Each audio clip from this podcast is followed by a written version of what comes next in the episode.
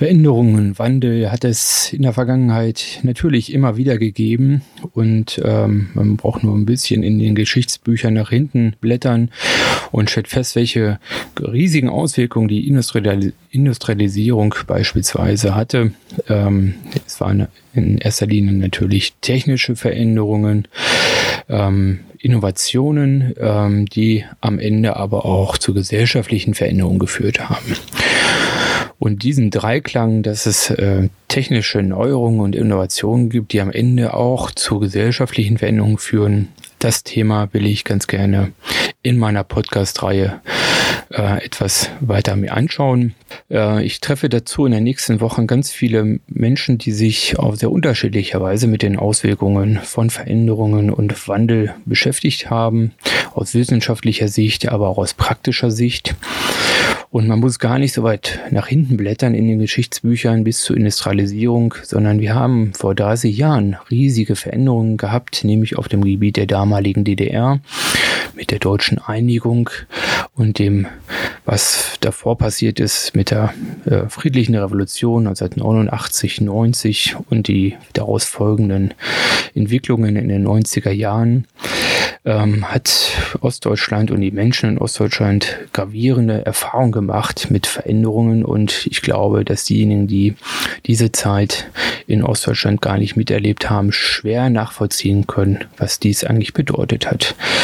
Man darf ja nicht vergessen, es wurde ein Staat von heute auf morgen beendet, ein neues Rechtssystem, ein neues politisches System, aber natürlich auch ein neues ökonomisches System wurde auf dem Gebiet der damaligen DDR implementiert und die Menschen, die dort waren und sind, die mussten sich von heute auf morgen auf völlig veränderte Rahmenbedingungen einstellen. Und aus heutiger Sicht ist es kaum vorstellbar, wie schnell diese Veränderungen stattgefunden haben. Das ist vielleicht der kleine Unterschied zwischen den Veränderungen, die wir heute erleben, mit Digitalisierung, Migration, Wertewandel, Entwicklung in der Parteienlandschaft und so weiter. 89, 90, das waren wenige Monate, die entscheidend waren für den weiteren Verlauf. Und ich freue mich, dass ich vor einigen Tagen mit einem Zeitzeugen sprechen konnte, der 89, 90 ganz vorne stand und die Geschicke hier in Magdeburg und auch in Sachsen-Anhalt mitgestaltet hat, den ehemaligen Magdeburger Oberbürgermeister Willi Polte. Willi Polte hat 89, am 9. Oktober 1989, er wird es gleich selber erzählen, die SDP in der DDR im Bezirk Magdeburg mitbegründet, war Teil der Demonstrationen und Diskussionsveranstaltungen in Magdeburg, im Magdeburger Dom und ist dann noch vor der deutschen Einigung 1990 durch das frei gewählte Stadtparlament in Magdeburg zum Oberbürgermeister gewählt worden. Er war damit einer derjenigen, der diesen Wandel, diesen Umbruch aus kommunaler Sicht begleitet hat, gestaltet hat.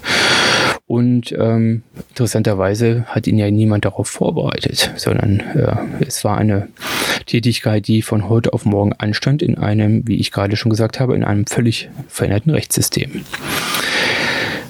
Trotzdem ist seine Bilanz durchweg positiv, überwiegend positiv. Und er sagt, es ist wichtig, dass man sich an einem Wandel beteiligen muss, dass man diesen Wandel gestaltet und ihn nicht nur als solches hinnimmt und darüber klagt, welche negativen Auswirkungen der Wandel hat. Willi Polte hat 89, 90 die Chance ergriffen und hat sich an die Spitze einer Gestaltungsbewegung gesetzt und in diesem Selbstverständnis ist er eigentlich bis heute treu geblieben. Und es ist spannend, mit jemandem wie Willi Polte zu sprechen, der damals dabei war und aus erster Hand berichten kann, was damals passiert ist. Ich freue mich, wenn Sie nun das nachfolgende Interview mit Willi Polte sich anhören und ich freue mich auch, wenn Sie anschließend Fragen, Kritiken oder Ergänzungen haben. Hierfür habe ich eine kleine Hotline freigeschaltet, die Sie gerne anrufen können und Ihre Nachricht hinterlassen. Ich würde dann in der nächsten Folge Ihre Nachricht auch mit reinnehmen. Die Rufnummer ist in dem jeweiligen Beitrag erwähnt. Schönen Dank und ich wünsche Ihnen viel Vergnügen.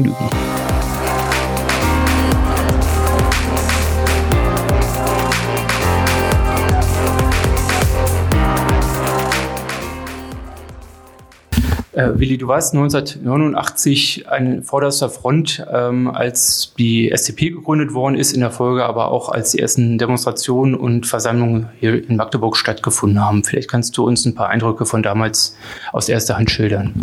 Die Schwierigkeit ist, solch komplexen Vorgang in 3 Sätzen darzustellen. Ja. Also das ist, ich weiß nicht, wo ich da anfangen soll, wo ich da aufhören soll.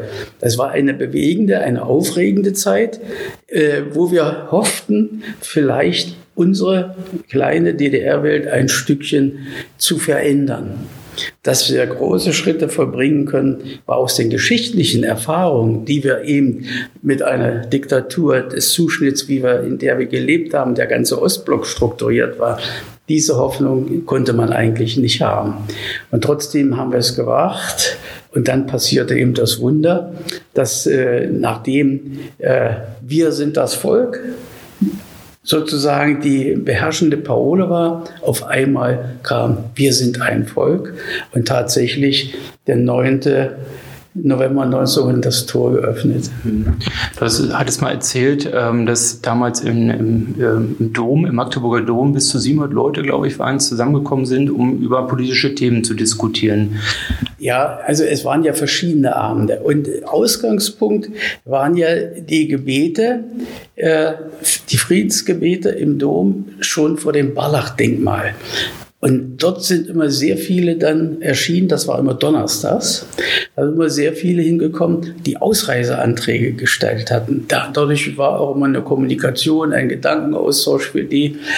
Und das ist dann später angeglichen worden vom Rhythmus her, nämlich dann unter dem weiter gefassten Begriff Gebete für gesellschaftliche Erneuerung. Und danach, dadurch, dass von Leipzig aus der Montag der Demonstrationstag war, haben wir uns dann hier in Magdeburg auch dem Montagsrhythmus angeschlossen. Und dann kam die Situation, ja, jeder hat natürlich da, wenn das Mikrofon offen war, oder ich muss so sagen, der Abend im Dom war gegliedert. Da war ein geistlicher Teil mit Gesang, mit Gebet und mit Information. Und dann kam ein zweiter Teil, wo die verschiedenen Mikrofone, die aufgebaut waren im Dom, geöffnet wurden. Und da konnte jeder das sagen, was ihm auf dem Herzen war. Nur mit der Zeit führte das ja nicht weiter, wenn jeder nur jammert. Und da kam der Gedanke auf, wir machen Folgendes. Wir fassen mal alle zusammen und bilden mehrere Kreise. Ich glaube, A25 war das, oder so, muss ich nochmal nachgucken. Und da haben sich dann, wurde unterbrochen, in irgend verschiedenen Ecken verteilt, so Gruppierungen gebildet. Einer kriegte Papier und Bleistift jeweils aus der Gruppe und sollte mal aufschreiben, was ihn konkret unter den Nägeln brennt, welche Forderungen sie haben, was sie ganz besonders umtreibt.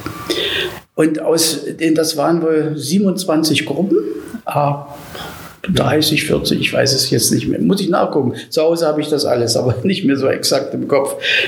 Und da hat man dann das, was am häufigsten genannt wurde, war Position 1. Und das ging dann von 1 bis 27. Was das Wichtigste war und dann nicht weniger wichtig und so. Sodass da erstmal erkennbar wurde, was lag den Leuten am Herzen am meisten. Wenn ich mich recht erinnere, war Nummer 1... ehrliche, freie Berichterstattung in der Zeitung. Die Medien, die fühlten sich alle vercoacht, weil jeder wusste, wie die wahre Situation ist. Und in der veröffentlichten Propaganda, da haben wir uns tot gesiegt sozusagen. Nicht? Das war, und zum Beispiel von der Einheit, das kam ganz, ganz hinten. Und aber nicht als Forderung zu dem frühen Zeitpunkt, sondern das war eigentlich sozusagen gute Beziehungen sollten angestrebt werden, ja, weil man das einfach sich nicht vorstellen konnte. Das war ja noch die Phase, wo es heißt, wir sind das Volk. Und da wollten wir ja eigentlich auch ein Stückchen Mitbestimmung erlangen. sagen, dass in solchen Veranstaltungen vielleicht auch der eine oder andere zu Parteien gefunden hat oder sich Parteien vielleicht sogar auch gegründet haben in der Zeit? Ja, also natürlich gab es da Initiativen.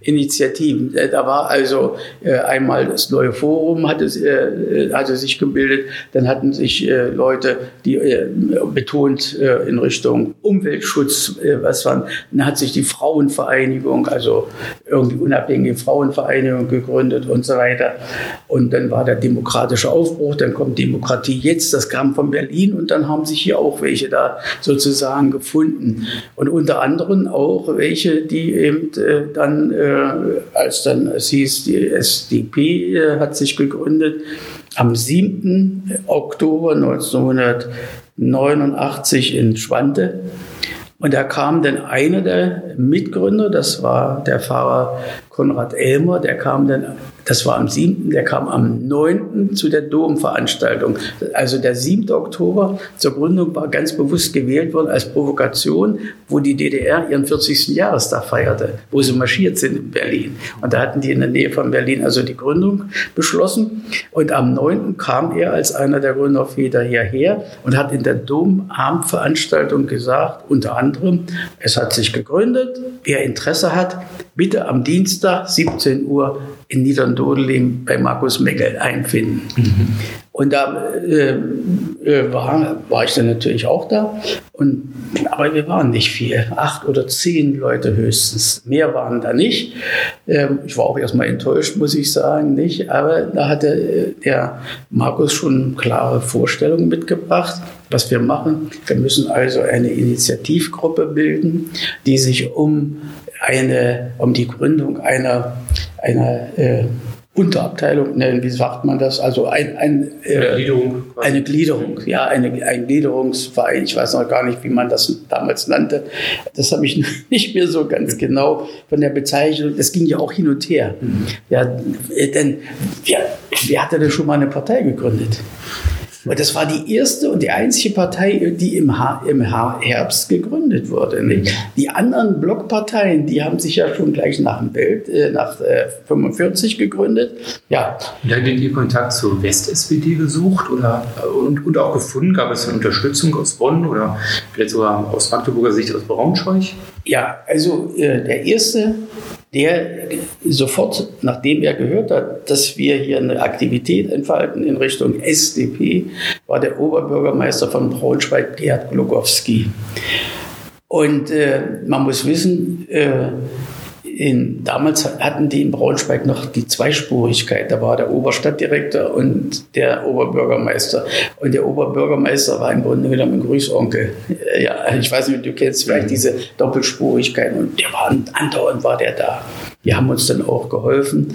Ich habe dann auch den Bundestagsabgeordneten Dieter Kühlbacher kennengelernt. Der war damals im Bundestag, späterer Finanzminister von Brandenburg.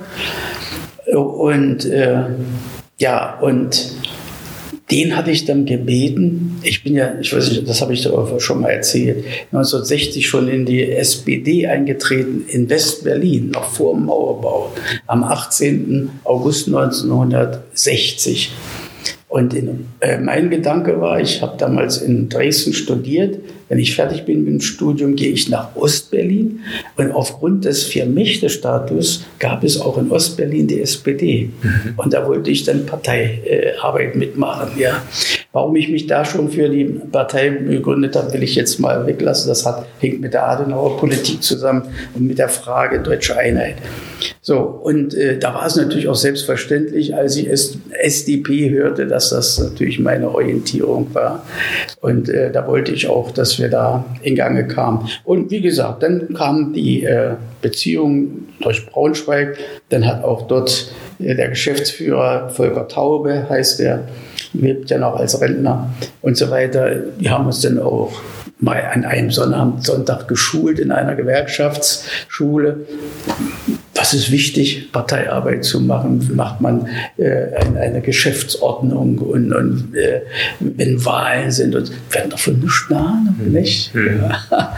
Aber aus Bonn kam erstmal keine Unterstützung, oder? Nein. Weißt du, das hatte, ehrlich gesagt, muss ich auch sagen, ich war auch anfangs ein bisschen enttäuscht. Ich hatte den Eindruck, dass der SPD in weiten Teilen das gar nicht so recht war, dass auf einmal sich da was bewegte.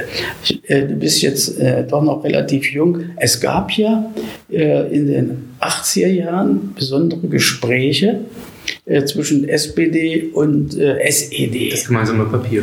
Bitte? Das gemeinsame Papier damals. Richtig, ja. Nicht? Und da dachte man, dass man da auch noch ein bisschen was vielleicht dann erreichen kann und so. Und jetzt auf einmal machen die dann Aufstand, auf einmal geht es in Richtung Einheit. Das habe ich leider wirklich, es hat mich geschmerzt, muss ich sagen. In den 50er Jahren, da war die SPD die am konsequentesten nach der Einheit strebte, für meine Beobachtung, als von Ost nach West. Nicht? Und jetzt auf einmal stellt sich heraus, die CDU ist vorneweg. Ja, und die SPD weiß nicht so richtig. Ja. Also das ärgere ich mich bis heute, muss ich eigentlich sagen. Na gut, aber so war es. Da war dann hier zu den Wahlen am 18. März Kundgebung mit Lafontaine. Und da merkte ich, der hat die Leute nicht erreicht. Der hat doch nur erzählt, was das alles kostet, und das wird lange dauern. Der hat ja nicht Unrecht. Aber wenn ich eine Wahl gewinnen will und der andere sagt, wir schaffen das und wir werden überall schnell blühende Landschaften, dann wollten das die Leute hören. Und er hat es gesagt und da haben sie ihn gewählt. Und er sagt nur ja und so weiter. Und da habe ich sofort gemerkt, hier bei der Kundgebung, ich sage, das geht nach hinten los. Ja. Glaubst du, das ist dann auch die Ursache dafür, dass die Kommunalwahlen im März dann auch nicht den erhofften Erfolg gebracht haben? Nee, die hatten wir im Mai, waren die Kommunalwahlen. Okay. Ja. Also die Kommunalwahlen im Mai, glaubst du, haben dann vielleicht auch nicht den erhofften Erfolg für die SPD gebracht, weil möglicherweise die Tonlage nicht die richtige gewesen ist. Einmal schon am 18. März hat die CDU, die dann sich zusammengetan hat, weißt du ja, demokratischer Aufbruch, die DSU, die es ja auch gegeben hat, nicht? Und der demokratische Aufbruch mit der CDU zusammen.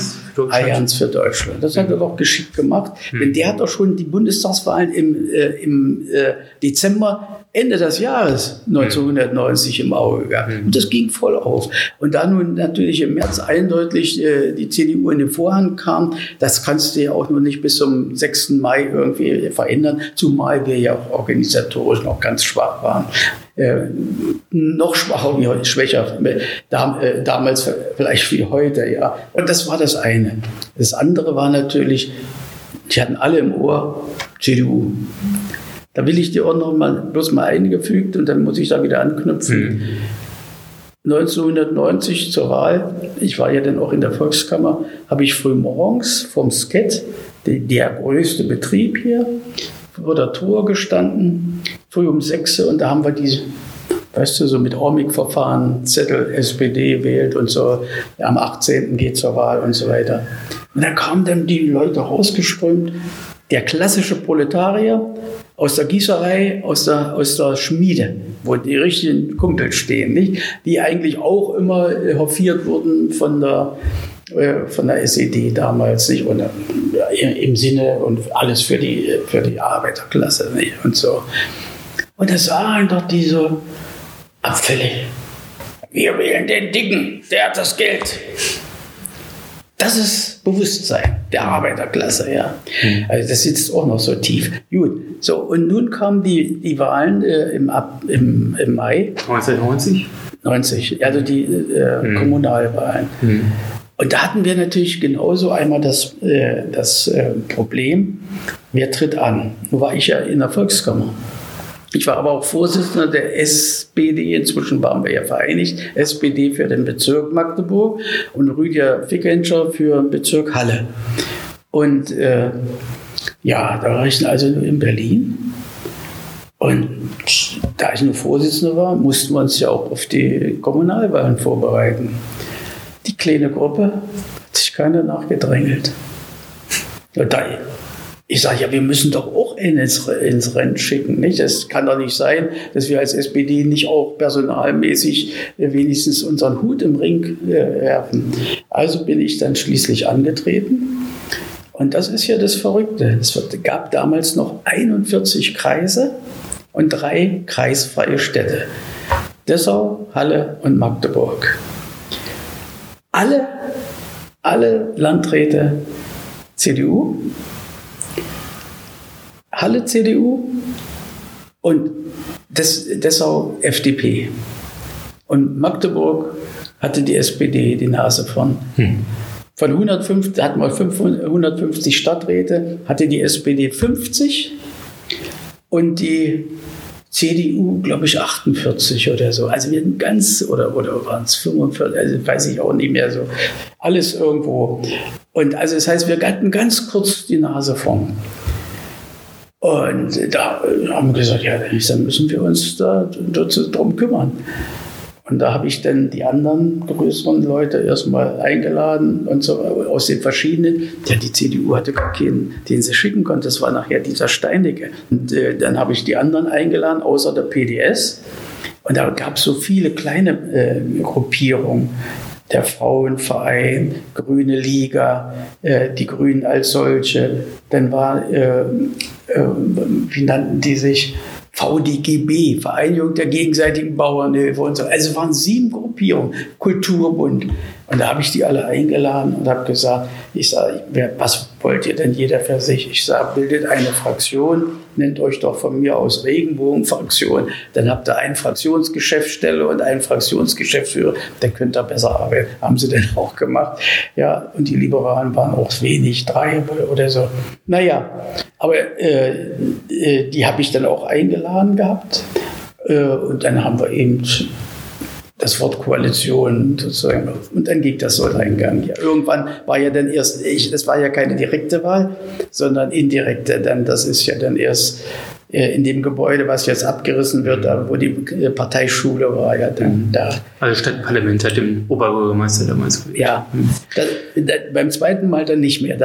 Das ging ja alles nach der Kommunalgesetz, das noch die Volkskammer verabschiedet hat, in der ich auch saß. Aber das ist erst 10 Tage, nachdem die Wahl war, verabschiedet worden. Das heißt, wir wussten gar nicht, in welche Situation. Und deswegen waren der Kommunalverfassung war in allen neuen Ländern, die dann erst später im Oktober gegründet wurden. Nicht? Und insofern war ich noch ein paar Monate zu DDR-Zeit Oberbürgermeister. Schon verrückt. Wie stehst du aus heutiger Sicht zu der damaligen Entscheidung, dass die SPD in Ostdeutschland gesagt hat, wir nehmen keine ehemaligen SED-Funktionäre als SPD-Mitglieder auf? Ja, das ist natürlich klar. Wenn man eigentlich seine ganze Stoßrichtung sagt, die SED sind die Übeltäter oder nicht, dass man dann nicht gleich zur Tagesordnung übergeht und sagt, so, jetzt nehmen wir es ein und machen wir es, wäre nicht gewesen. Hätte ich nicht gut gefunden. Ich will dir auch sagen, warum. Ich habe 1958 in Leipzig in einem Betrieb angefangen und da war der Vater Sommer, älterer Herr, der aus dem Krieg noch Erfahrung hat und Nachkriegszeit und so weiter und berichtet hat, war ein großer Kunstfreund, Wagnerfreund. Und er sagte mir dann mal auch bezogen auf die Zeit nach 45, das war im Westen noch viel ausgeprägter als auch hier, die über Nacht sich umgestellt und sich zu jedem Staat bekennen. Das sind die Praktiker der Welt, man könnte sie auch Lumpen nennen. Und dieser Spruch, ich sage ja, und das machen wir nicht, wir wollen nicht sozusagen solche Lumpen da bei uns haben. Ich hielt das, deswegen war ich auch 1994 dagegen, also ich glaube, als einziger im Landesvorstand, als dann Reinhard Höppner, der wollte natürlich Ministerpräsident werden. Und das hat dem Land in dieser frühen Phase geschadet, das kannst du glauben. Dadurch haben wir ein ganz schlechtes Image gekriegt und es ist in den 8 Jahren nicht besser geworden.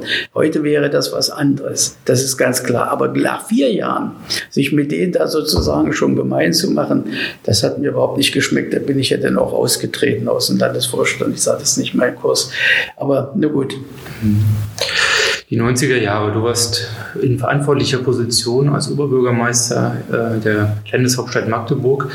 Eine gigantische Aufgabe. Es musste ja eigentlich mit viel Geld musste sehr viel schnell aufgebaut werden. Und wenn man heute aus dem Fenster schaut, hier aus dem Landtag, dann kann sich das ja alles ziemlich sehen lassen. Wie würdest du diese Zeit, wie hast du die in Erinnerung?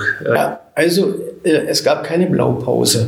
Wie macht man den Einigungsprozess? Es gab ja in den 50er, 60er Jahren bis in den 70er Jahren das Ministerium für gesamtdeutsche Fragen in der Bundesrepublik. Das befasste sich, wenn es mal kommen sollte, was müssen wir beachten.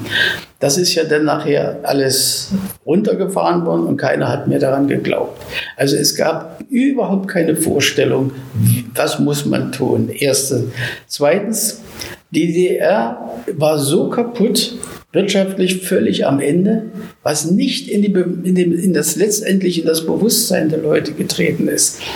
Das ist ein weiteres Feld, da müsste ich mehr Ausführungen machen, weil wir Sonderkonditionen hatten, die DDR gegenüber allen anderen Ostblockstaaten in Bezug auf Wirtschaft. Nämlich, wir haben kassiert für die Autobahn Devisen, für die Wasserstraßen, für die Postleistungen. Wir haben Pakete gekriegt. Wir haben die Rentner nach drüben geschickt und haben dadurch die Sozialkassen hier entlastet. Dadurch wurden Wohnungen frei. Danach hier in der späteren Phase wurden die Ausreisewilligen verkauft oder auch aus den Gefängnissen verkauft und. Viele Nebeneffekte. Die Bundesrepublik hat die DDR nicht anerkannt als Ausland. Mit dem Vorteil für die DDR, dass sie ohne Zollgrenzen zu überwinden in den gesamten europäischen EU-Raum rein liefern konnte und so weiter. Also viele, viele Vorteile. Und dann natürlich auch die vielen Pakete, die gekommen sind. Das haben die sogar, wenn es zu Weihnachten ging, dann haben die geschätzt, wie viel Kaffee wird geschickt. Wir brauchen aber trotzdem noch, müssen wir noch zukaufen, aber wir sparen Devisen, denn das kostet ja Devisen, Kaffee. Und das Kaffee trauten sie sich politisch nicht, den Leuten nicht sozusagen ihr Kaffee zu Weihnachten zu ermöglichen und ein paar Apfelsinen und so weiter. Und das ist den Leuten überhaupt nicht so richtig bewusst geworden. Und die hatten ja alle die Illusion, Kohl hat's gesagt, Schalter wird umgelegt, wir sind im Paradies. Dass ein demokratischer Rechtsstaat, dass alles, was da passiert, in Form von Prozessen passiert und nicht aktartig. Ja, und dann darfst du nicht vergessen, 1933 waren die Nazis hier, bis 90 sind 57 Jahre. 57 Jahre vormundschaftliche Staat. DDR. Also erst die Nazis, dann der DDR.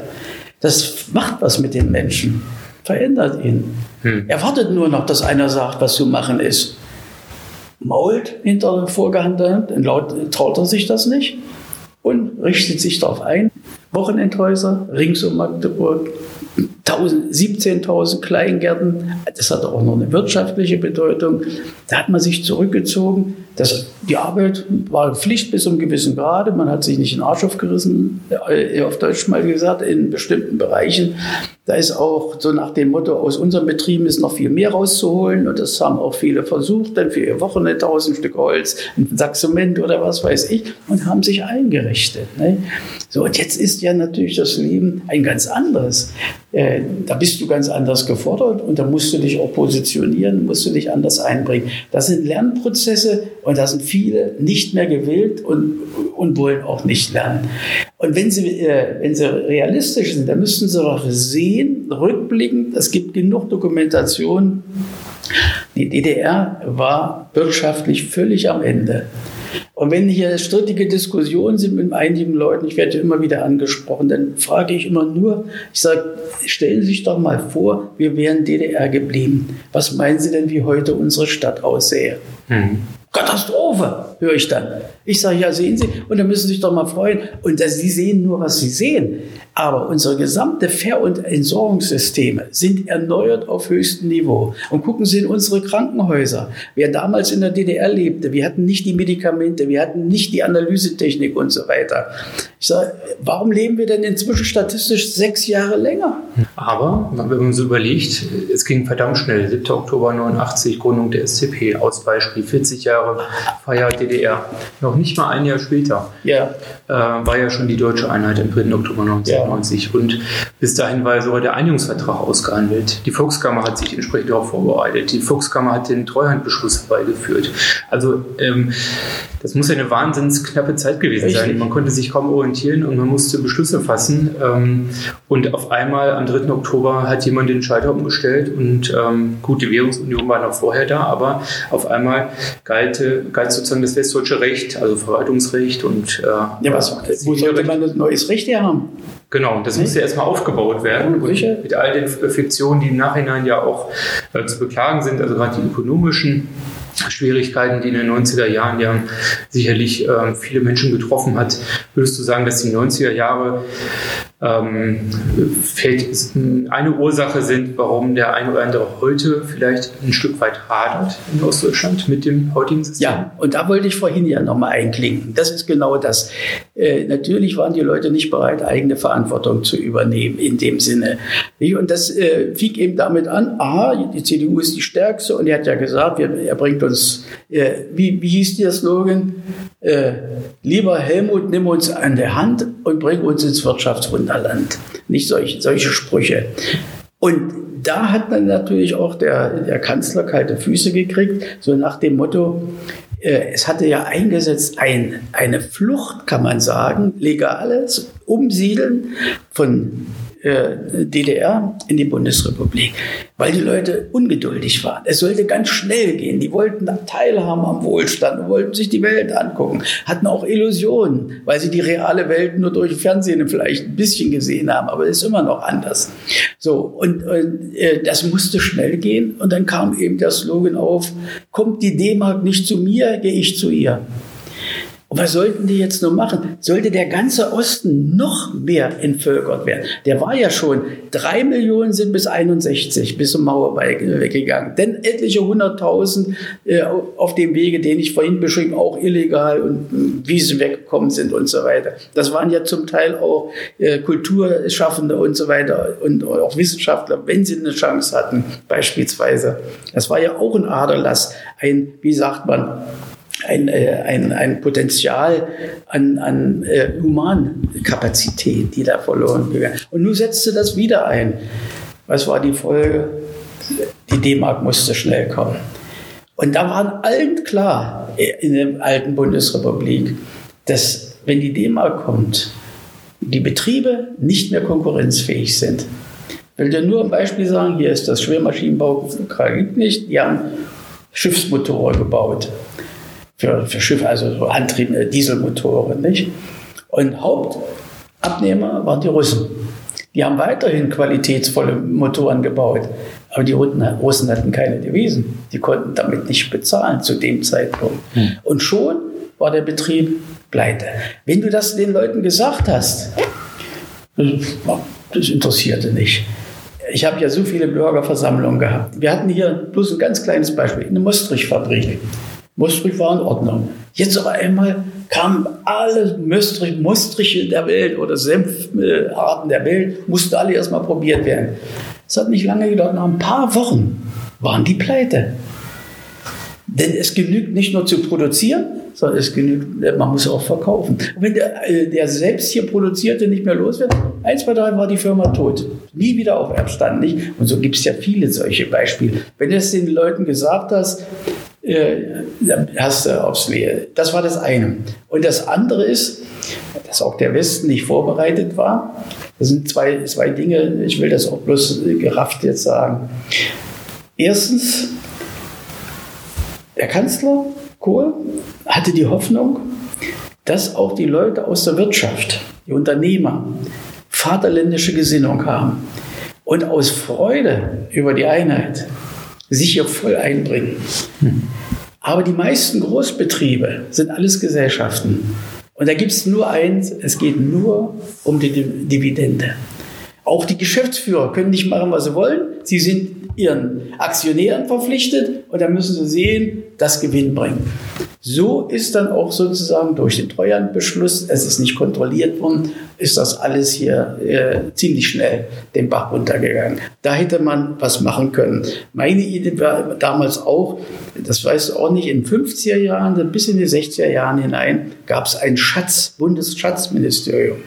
Und dieses Bundesschatzministerium hat Betriebe, die in Staatshand durch irgendwelche Zusammenhänge aus dem Weltkrieg, also aus dem Zusammenbruch von Hitler, haben die alle in ihrer Hand gehabt. Die wurden so nach und nach dann privatisiert und wurden dann, da gab es dann Volksaktien, die wurden ausgegeben und so weiter. Und so ein Schatzministerium hätte eigentlich meine Vorstellung, ich bin ja nur kein Ökonom, aber die hätte ich mir vorstellen können, um all das, was gefährdet war in der Wirtschaft, sozusagen erstmal in Staatshand zu nehmen. Aber das war, glaube ich, auch die Überlegung, die die Volkskammer damals hatte bei dem Beschluss, oder? Ging das nicht damals in die Richtung? Also das, was am Ende rauskommt, war ja wohl nicht das, was man sich eigentlich in der Volkskammer anstand. Ne? Da war ich schon nicht mehr in der Volkskammer, das kann ich dir jetzt nicht genau sagen.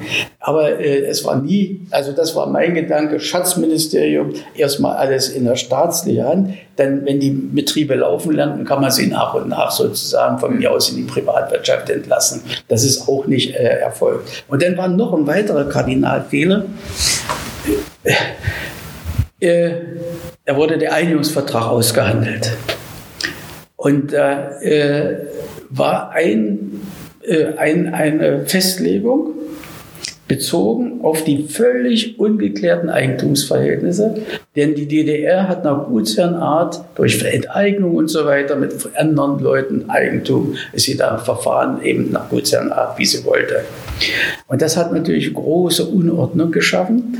Und das führte dazu, dass wir zum Beispiel innerhalb von 1,5 Jahren 25.000 vermögensrechtliche Altaussprüche aus der ganzen Welt hatten. Von Nachfahren, von Erben oder vermutlichen Erben oder Erbengemeinschaften. Nur in Magdeburg. Nur in Magdeburg. Hm. Und ich weiß nicht, ob du den Helmut Herd kennst. Hm. Ja, der kam dann als Jurist hier und hat unser Amt für offene Vermögensfragen aufgebaut. Das war das eine. Aber ehe das voll arbeitsfähig war, ehe das ins Laufen kam. Dem stand aber entgegen die Festlegung in dem Einigungsvertrag bezogen auf diese Grundstücksfrage. Rückgabe vor Entschädigung. Ich glaube, da haben wir schon mal drüber gesprochen. Und da habe ich ja verschiedene Beispiele. 265 vermögensrechtliche Altansprüche da, wo das Ali-Center ist. Nicht? Das war ja eng bebaut, mittelalterlich bebaut, kleine, schmale Gassen. Und ehe die nicht alle geklärt sind, kriegst du nie ein Baurecht und vor allen Dingen kriegst du kein Geld von der Bank zum Bauen. Will ich jetzt nicht weiter vertiefen. Das war ein ganz großes Handicap.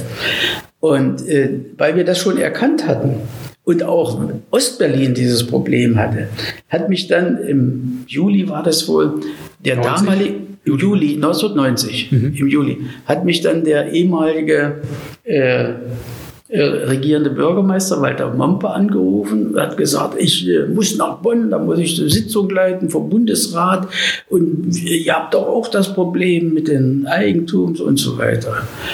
Und da könnt ihr doch mal auf die Bundespressekonferenz gehen, da im Tulpenfeld, da in Bonn und das Problem mal ansprechen. Und wir, das war der Bürgermeister von Ostberlin, der nach der Wende gewählt wurde. Das war der Schwirziner, hieß der. Denn der Kielimann aus Rostock und ich hat er mitgenommen. Wir sind damals dann mit der Regierungsmaschine, die ihm zur Verfügung stand, von Schönefeld geflogen. Schönewald war außerhalb von Berlin, denn nach dem Vier-Mächte-Status galt ja noch, durfte die Bundeswehr, das war eine Bundeswehrmaschine, nicht in West-Berlin landen.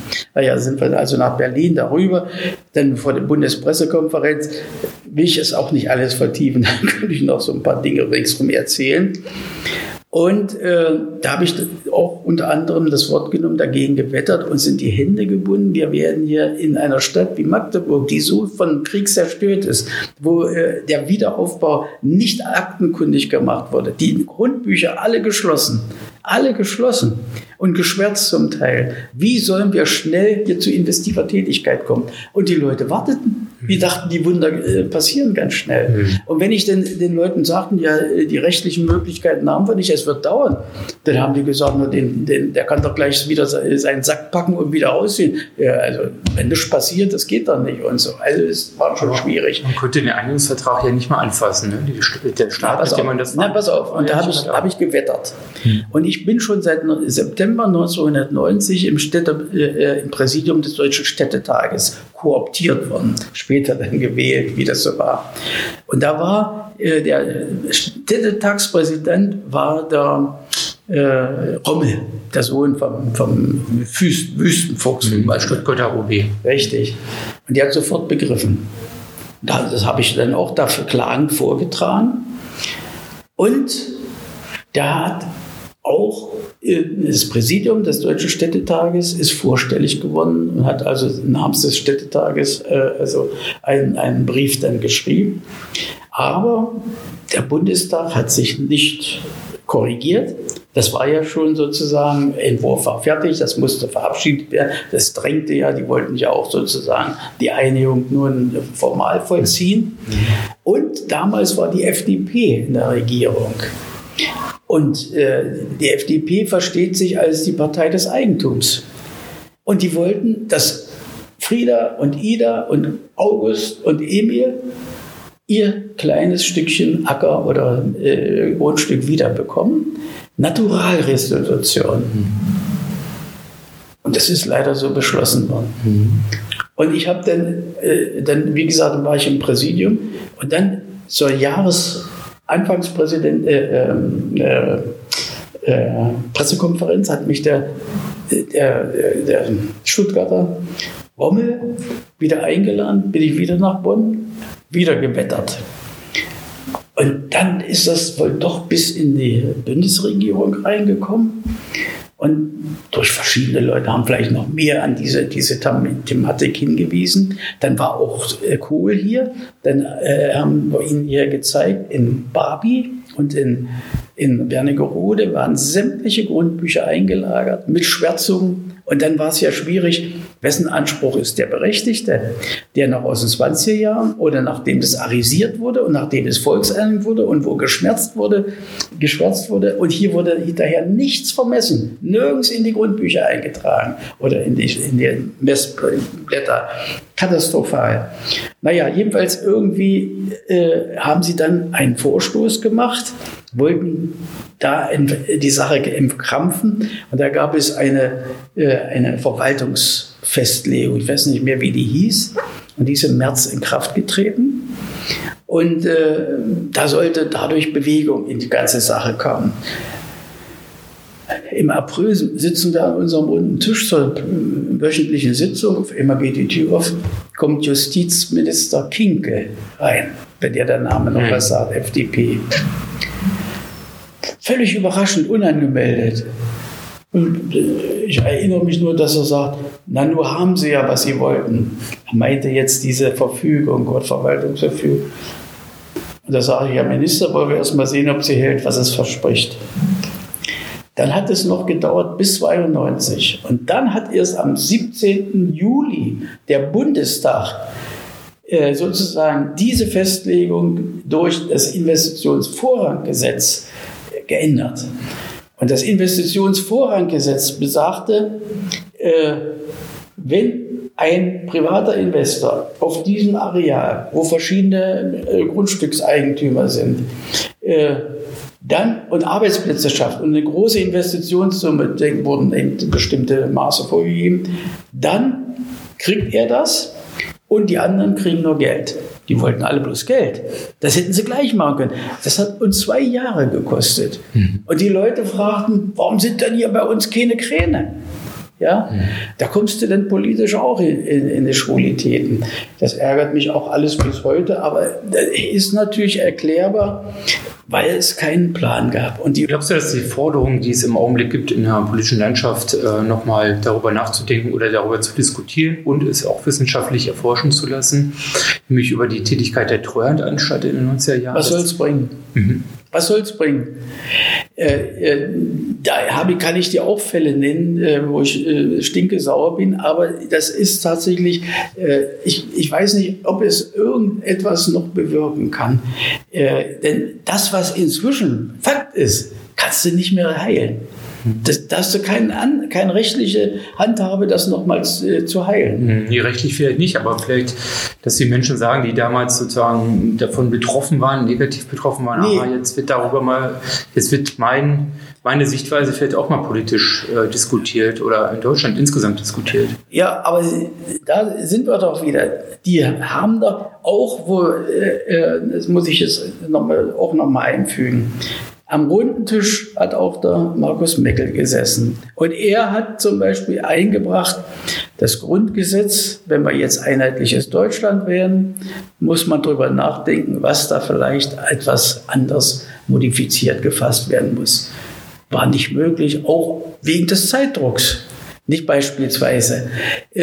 Wenn aber der runde Tisch gesagt hätte, so Leute, jetzt müssen wir in aller Ruhe erstmal im Eisen das absprechen und so, dann wären noch mehr abgehauen. Das sind ja Zwangssituationen, denen du dich nicht entziehen kannst. Nur ist die Frage, was ist die richtige Antwort darauf? Ja? Kann man das vielleicht ein Stück weit 30 Jahre später miteinander diskutieren? Markus Meckel hat... Du kannst es diskutieren, aber es bringt nichts unterm Strich. Also Markus Meckel hat den Schwanz ja neulich gefordert, nochmal darüber nachzudenken, ob man sich eine gesamtdeutsche neue Verfassung gibt. Diese Initiative kenne ich auch. Mhm. Er hatte mir ja auch gemailt und da kann man gerne mal drüber nachdenken.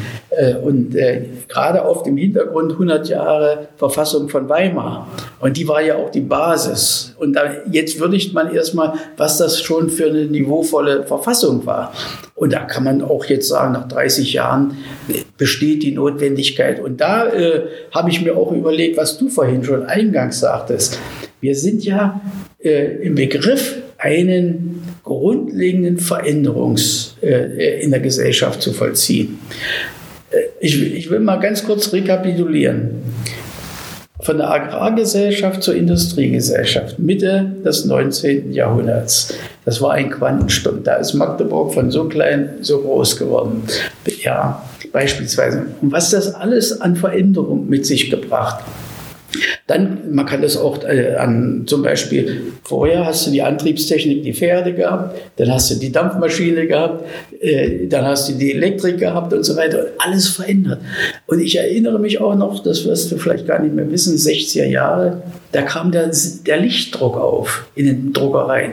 Was denkst du, wie die Leute protestiert haben? Die sahen doch, wie ihre Felle wegschwommen. Das war nicht aufzuhalten. Wer war bereit, für ein Buch mehr zu bezahlen, nur weil es handgesetzt ist und nicht durch einen Lichtsatz gedruckt ist? Ja? Und dieser Frage muss man sich jetzt auch ganz bewusst stellen. Guck mal, wir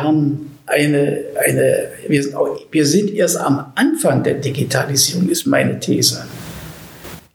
Wir sind völlig am Anfang und die Welt wird sich so verändern, so grundlegend verändern, bringt ganz neue Herausforderungen mit sich bei. Und das ist alles nicht aufzuhalten, nur man muss sich dessen bewusst werden, um dann vielleicht ein bisschen zu steuern und zu lenken. Und das verändert auch das gesamte gesellschaftliche Gefüge. Mhm. Und daraufhin muss man nachdenken, hat das Konsequenzen für den einen oder anderen Paragraphen in der Verfassung? Das kann man gerne andenken. Das eilt ja nicht, aber dass man sich damals schon mit Gedanken macht, wie soll die Gesellschaft dann verfasst sein? Und laut Grundgesetz auch auf diese neuen Herausforderungen, die ja Friktionen für Menschen mitbringen, die heute noch einen gesicherten Arbeitsplatz haben. Morgen ist der schon nicht mehr sicher. Und übermorgen kann es sein, dass sie auf der Straße sitzen, wenn sie nicht rechtzeitig sozusagen auch durch ein soziales System, was schon über den Tag hinaus die Herausforderungen mit mit berücksichtigen muss bei der Verfassung. Nicht? Also das sind viele, viele neue Herausforderungen und der Alltag wird noch weiter ein ganz anderer. Und da sollte man ruhige Zukunftsdiskussionen führen. Das hast du, oder wir haben jetzt gerade lange über die 89-90 Umbruchsphase gesprochen und man hat so ein bisschen das Gefühl, ein Stück weit waren alle irgendwie Getriebene in einem wahnsinnig schnellen Prozess, wo wahnsinnig ganz, ganz viel entschieden werden musste. Ist es jetzt so, dass die Menschen, die das damals miterlebt haben und die das vielleicht auch heute von ihren Eltern hören, dass sie sagen, ja, und jetzt kommt schon wieder eine Umbruchssituation auf mich zu. Die Gesellschaft verändert sich, die Wirtschaft ändert sich. Das geht vielleicht nicht innerhalb von einem Jahr, wie damals 89, 90, aber ist es genauso unstetig im Prinzip wie damals auch. Und dass man da vielleicht dazu neigt und sagt, ich glaube lieber denjenigen, die sagen, wir müssen uns gar nicht verändern. Ja, wir brauchen keine Zuzüge, wir brauchen keine Flüchtlinge auf dem Arbeitsmarkt, keine Fachkräfte ausländischer Herkunft, wir brauchen die Digitalisierung nicht und den Klimawandel gibt es auch nicht. Also ist das der leichtere Weg für die Leute, die vielleicht auch schon einmal, ich sag's mal, unter Umbruchszeiten gelitten haben? Ja, ich meine, du wirst Leute finden, die genauso argumentieren. Und das sind auch die, die Lösungen haben, ja, nein. Das Leben ist aber nicht ja, nein. Sondern das Leben ist vielfältig, ist komplexer. Und wenn es auch noch zu demokratisch legitimierten Entscheidungen kommen soll, dann dauert es alles seine Zeit. Und das ist eine ganz andere Herausforderung. Und deswegen muss jeder sich fragen, was will er? Will er, dass einer von oben herab sagt, so wird's gemacht und das ist unser Kurs? Alles andere, da verzichten wir drauf, wir nehmen nicht teil an einem Wohlstand, der in anderen Ländern geschaffen wird, weil die auf der Höhe der Zeit sind und wir machen sozusagen weiter in Großvaters Trott, wird nicht funktionieren. Und dann werden auch die, die sehen, dass auf der anderen Seite der Wohlstand ist und da nicht, die werden dir dann die Hammelbeine langziehen hinterher. Nein, man muss tatsächlich bewusst sich an die Spitze der Bewegung mit befinden und sagen, ich muss rechtzeitig aufpassen, dass der Kurs, der gefahren wird, dass ich den mitbestimmen kann. Dass da optimal, wie Willy Brandt das sagte, am 19. Dezember 1989 auf dem Domplatz, auf der Großkundgebung, wo ich ihn hier auch begrüßte, damals. Der Zug in Richtung Einheit fährt. Und wir müssen aufpassen, dass dabei niemand sozial gesehen unter die Räder kommt. Und so sehe ich das jedenfalls heute. Der Zug in eine ganz neue Qualität unserer gesellschaftlichen Struktur, von der Produktion bis zur Verteilung und den Lebensumständen. Da kommt eine ganz neue Gesellschaftsstruktur jetzt auf uns zu oder ist schon mitten drin. Und da müssen wir aufpassen, dass dabei niemand unter der Räder kommt. So würde ich argumentieren. Das alles andere ist rückwärtsgewandt und das ist nicht zukunftsfähig. Nur wenn man bewusst sich dem stellt und sagt, ich will mitsteuern, damit wir die Zukunft gestalten und nicht verpassen, die Zukunft auf den neuen Herausforderungen hin auch zu entsprechen. Du siehst ja das auch, wenn du von Leuten irgendetwas erwartest, was sie nicht gerne geben wollen. Dann wirst du auch nicht dafür gewählt. Nicht? Das hast du mit deiner Lebenserfahrung, der 89 mit dabei war, ganz vorne, der Gründungsmitglied der SDP gewesen ist hier im Oktober 89 und der auch sich traute, Oberbürgermeister zu werden, der Stadt Magdeburg, ohne zu wissen, was auf ihn zukommt. Und ich sag mal, das ist doch eine positive Seite, dass man eben sagt, wir sind im Umbruch, es gibt immer wieder Veränderungen in der Gesellschaft, aber es kommt eben darauf an, dass man sich an die Spitze setzt oder dass man dabei ist und in seinem Sinne mitentscheidet. Willi, ganz herzlichen Dank für das spannende Interview und auf bald.